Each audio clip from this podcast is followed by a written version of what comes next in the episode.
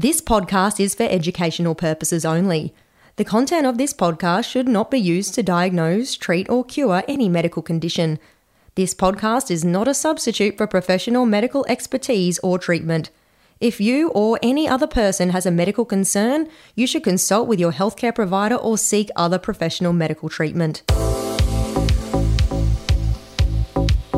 Welcome to the Healthy Habit Hot Seat, where we chat to extraordinary humans and world leading health experts to dive deep into the intricacies of the daily healthy habits that have shaped their success. Remember, success leaves clues, right?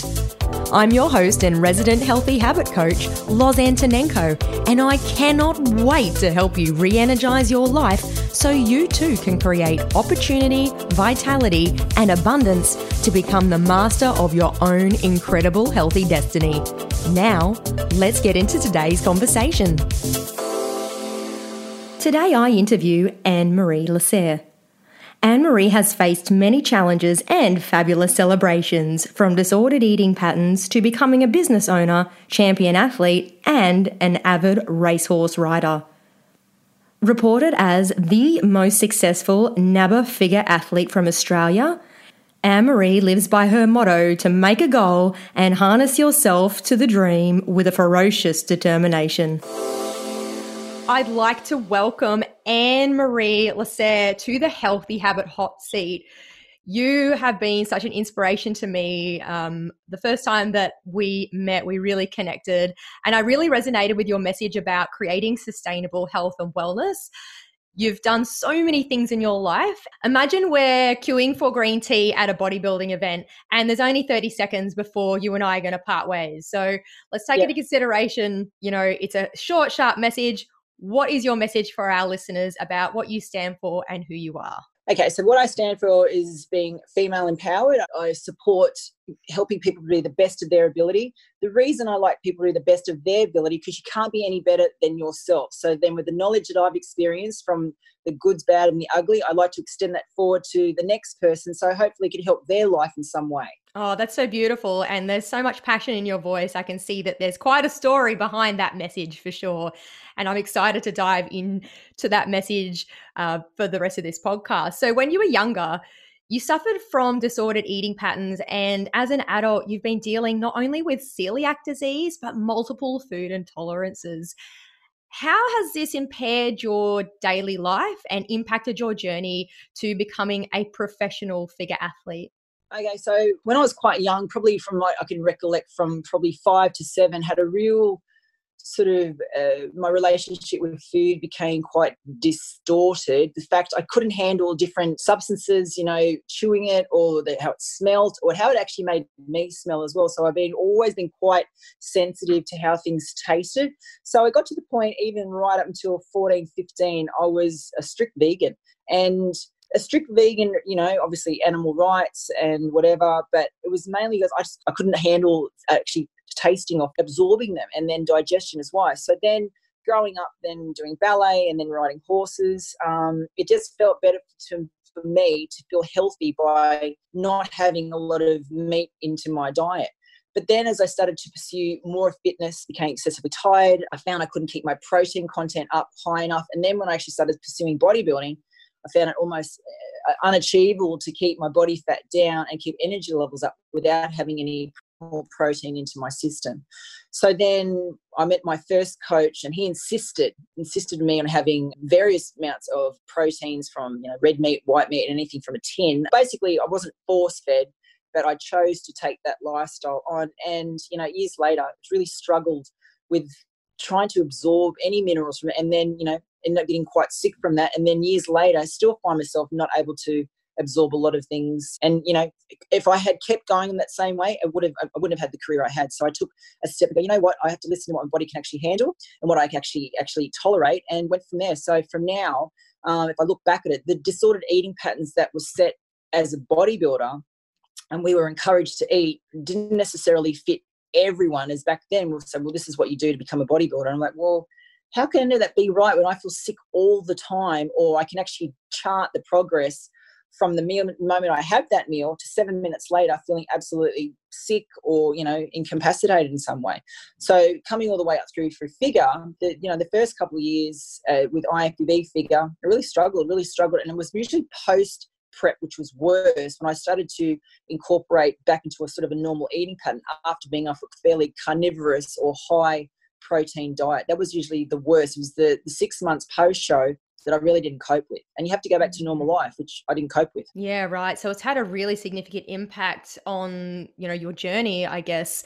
And I think where you are now, like what a ride, man, because you're described as the most successful NABBA figure athlete from Australia. So health and wellness has been a huge part of that journey for you. And now you're a wellness mentor and a coach. I guess a question here is what did you do to increase and maintain your motivation despite all of these challenges that you faced? Okay, so most of the time I found when I was feeling uncomfortable or feeling, um, you know, tired from inadequate calories, I was angry a lot of the times too. So I think my body actually went to switch drive into more adrenal. So I used to find myself, my personality was slightly pissed off or enraged most of the time. So you come to a point in your career that you think, why am I so angry? Why do I not get on with people? Why do I take things so seriously? Why can't I back off? And I was lucky that I met up with my coach, John Davey, who pointed out to me, he says, You are way too angry for a female. Um, and what do you look forward to in your time off? And I was like, I don't have any time off. I just get through this, blah, blah, blah. And I actually realized with myself that I didn't really enjoy anything. I was basically focused on what I wanted to achieve and what I needed to do achieve. And then started testing everything, started testing bloods, what was going on their bloods, how things were filtering. So it was that point in the career, probably 10 to 12 years ago, that I started really, really looking after myself, opposed to just doing what I was told. So then started questioning things, going, why do I have to take all these supplements or vitamins when I could be getting it from food? And why do I have the same food every day? So then I started questioning, okay, well, why am I being a part of something that's actually not suiting me? And then why am I not getting answers either? So then I started doing my own research and my investigation and hiring my own experts in the parameters that they had mastered. So towards the end of my career, there was probably seven different people looking after what I needed to do, all different different doctors or coaches in part in, in terms of what I needed to do to to get where I was. It wasn't just one person the answer. So that's a lot of pressure for some person to do. So that's when I started taking control of what I needed to do for myself. Wow. That's um interesting to hear that because so many people don't even use a coach when they embark on journeys like especially with bodybuilding. I mean personally i know people that will try and prep for a stage show and go oh i can do it on my own but there is so much merit in having a coach or a team of advisors i was exactly the same actually from a personal perspective that makes a huge difference to the way that you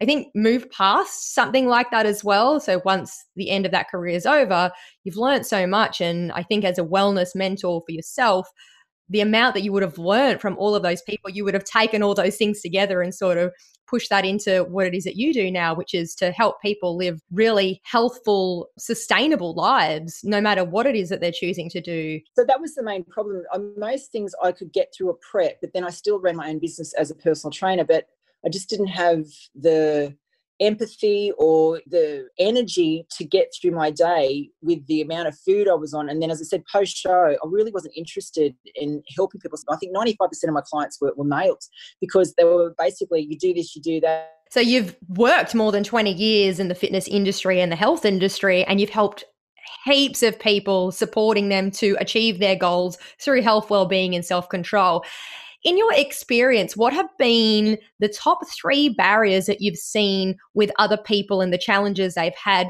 in their own quest to reach their goals? Self esteem mainly would be the first one, and people's identity with what they feel they have to be opposed to what they want to be. Estrogen has been another factor. People who have are blocked by a barrier of hormones due to the fact that they're unaware that excess, you know, being on contraceptives or medication over the years has then blocked them from moving forward.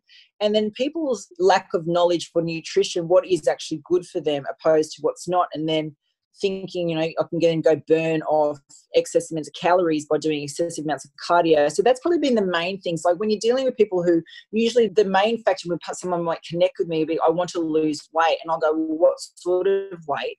And they'll go, well, I want to lose 20 kilos. I'll go, well, 20 kilos of what? I said, you don't have 20 kilos to lose. If I look at you, are you talking water, body fat? I said, because there's not 20 kilos to lose. And then trying to nurture and restructure education that people actually fathom, okay, I don't need to lose all this muscle, like, and taking a percentage of their bones. So when you're jumping on the scales, you know, what are we actually measuring? Is it mm. is it grey fat, yellow fat, brown fat, and what is holding you back? But probably the number one has been self-esteem and self-esteem issues, and then people identifying what they actually want to look like and feel like. When most people just present a photo to me and go, "I want to look like this," And I go, well, you do realize it's a photo of Elle Macpherson and she's six foot two and built like an android, you know, and you're five six. So a lot of the times too, I will be the mediator between your goal and the reality. And let's say, well, let's be the best you can be um, in a time factor that we both agree upon that's going to be kind to your system. So that's probably been the main challenge is being self-awareness and also education. So this is reality.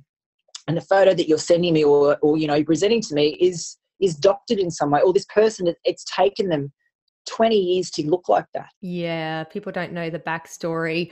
It's interesting when people set goals because they don't realize that this idea of a goal that they have is actually just a fantasy because it's not. It's just a fantasy. In a normally in a, a console, or if I meet someone, tell me your top three goals. Tell me in how you know how important they are to you, and it will normally factor in to look a certain way. And I go, well, you know, and what are you prepared to cut out to look at this way? And then the sacrifice never really, on a scale of one to ten, measures up to how that how that's to look. You know, and sometimes it, to me, in a personal opinion, it is really unrealistic. And then we keep on then starting to mediate the goal. And when we both come to a goal we both agree on, I go, okay, well, this is what I think you can tangibly do. It doesn't mean you can't go beyond that, but let's do achievable goals to start with. Otherwise, I think it's going to be very unfair on your self esteem, which is the main issue why you're here, to get past this particular challenge which you want to get to. So that helps me help them, empower them to get the skill set to get where they need to be and then we start with the nutrition and you know the knowledge about how they actually genetically structured or what they're held back from from past onion layers of medication or abuse or whatever yeah, yeah. And, you know, I think it's really important to find that structured approach to goal setting because a lot of people don't even know how to set a goal or the reason to set a goal that sort of baffles them. Like what you've heard so far? Head on over to lozlife.com. That's L O Z L I F E.com and download my five simple hacks to level up your life today. Now, back to the show. So, speaking of goals, you had always dreamt that you would become an Iron Woman, but you couldn't actually get to training because you were instructing group exercise classes, right? So instead, years later, you moved into sports supplement space and obviously into you know, your figure athlete space. And this experience for you was unlike anything you'd ever seen before, but you use your life experience to get you to where you wanted to go. What was the driving force behind creating that dream into a goal and then a reality for you? Okay, so why I couldn't get to be an Iron Woman was I was always at work. So their training was like five in the morning, but I used to start work at, at five and I used to teach 25 classes a week at um, the Sports Super Centre, um, group exercise. And it was frustrating because I also then thought, oh, okay, well, I'll try my best to be sports acro. But same thing too. I just I couldn't get to the training because of the work. So uh, by chance, on this particular day, I was having a, a, bad time of the day. I wanted to leave. I was like, you know what? I just can't work with chicks, man. Like I just I don't want to be here. And it was the right place, right time. My future coach had walked. He was the security guard. You know, good shape. What do you do?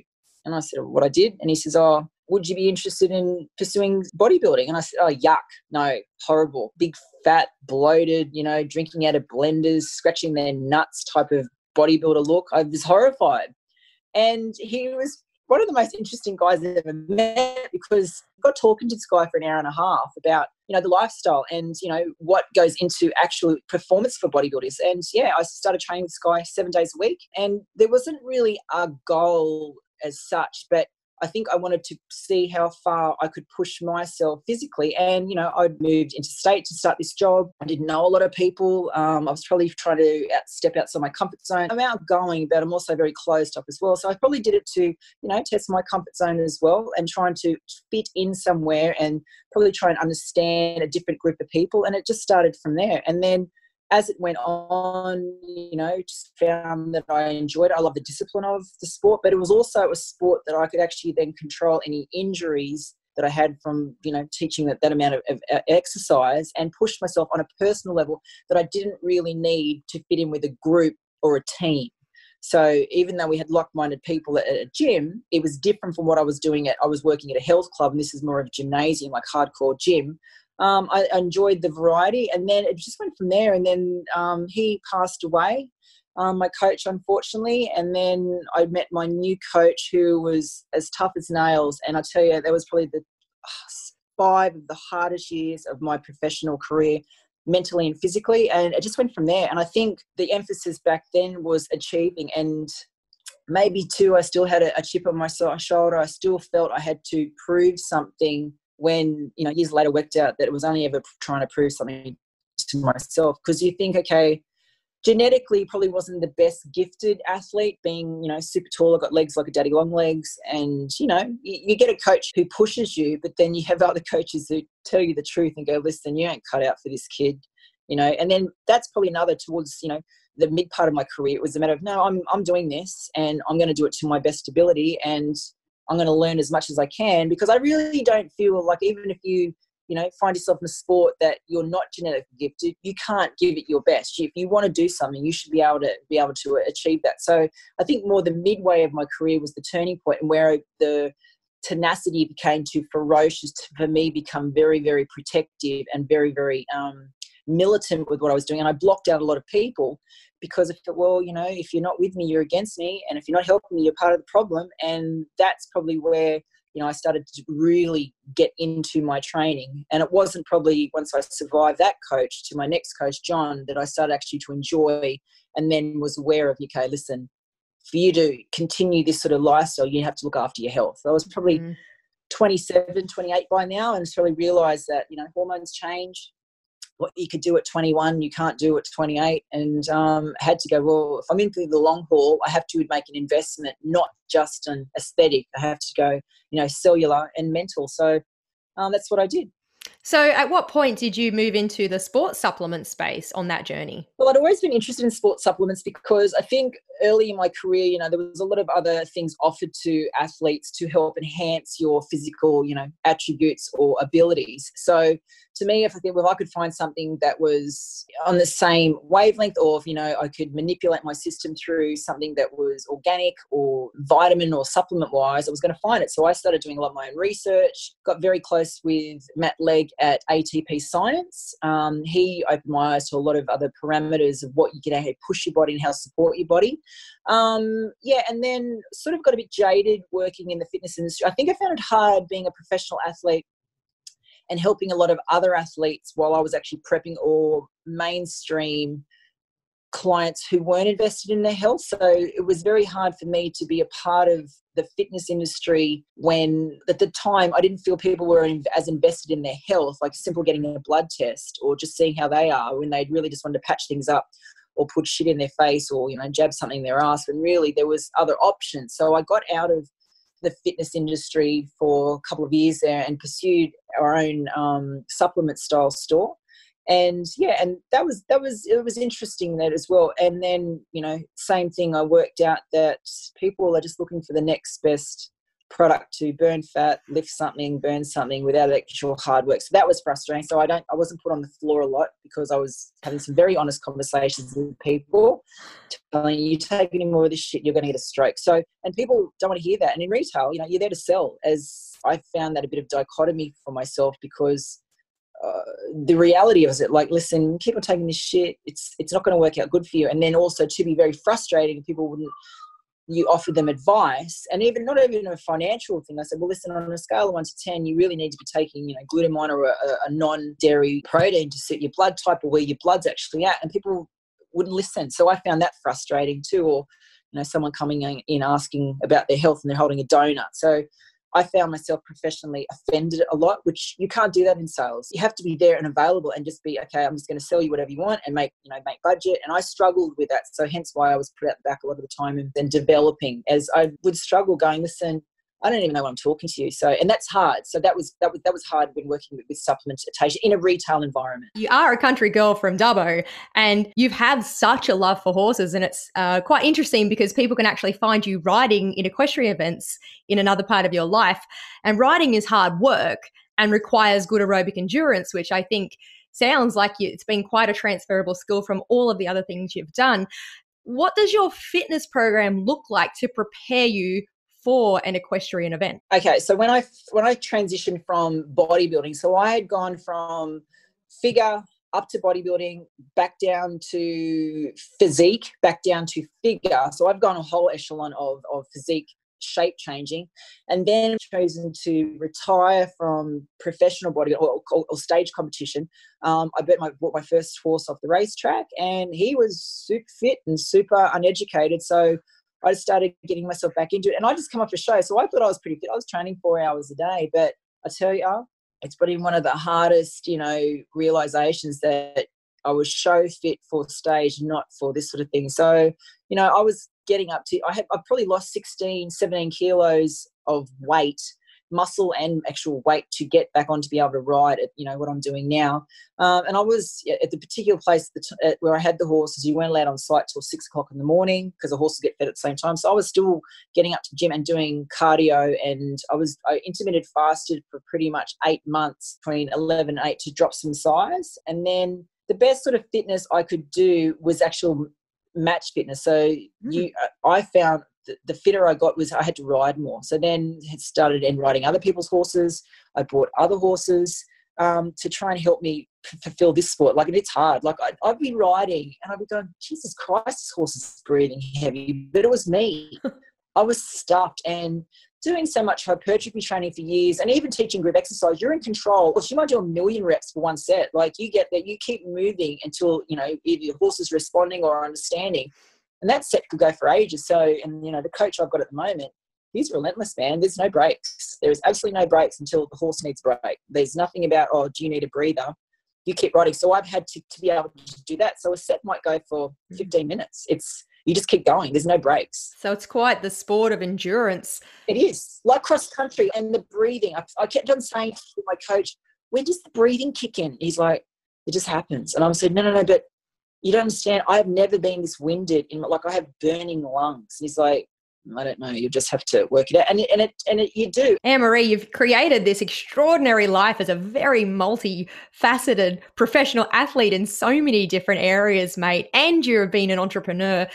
It's a big question, but finally, I'm sure our audience would like to hear what are your top three tips to living a fulfilling and purposeful life. Okay, being aware of what you really want, not just an image of what you think is needed to make everyone else happy. Taking the time to smell the roses and actually look back on your achievements and forecast how those achievements are going to fulfill you in the future and communicate. You need to be able to communicate with people around you. You are not support yourself, and then you know you have to coexist and you know, be social, your, your family, and you know um, be aware that what you do can affect other people. So just be honest with yourself and, be not be that goal orientated forget the people around you are a part of the process as well. Love it, mate. Thank you so much for sharing that. Some beautiful tips. And I think a lot of people have now got a lot more insight into who Anne, Marie Lasserre is. And I want to thank you sincerely for joining me on today's episode of the Healthy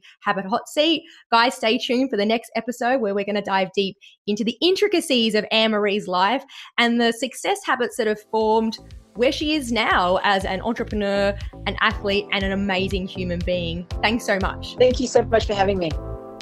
Thanks so much for joining us this week on the Healthy Habit Hot Seat. Make sure to visit lozlife.com where you can subscribe to the show in iTunes, Google Podcasts, Spotify, and other platforms so you'll never miss an episode. While you're at it, if you found value in this show, I'd be stoked with a five star rating on iTunes. Better still, tell a friend and share the love. If you loved this episode, you might want to check out my book, The Healthy Habit Handbook, available in softcover, ebook, and audio form on Amazon, Barnes & Noble, Balboa Press, Apple Music, Audible, and all good book retailers. Be sure to tune in for our next episode for your fortnightly dose of inspiration from some of the world's most successful and healthy lifestyle masters. Remember, stay inspired. I'm Loz Antonenko, and ciao for now.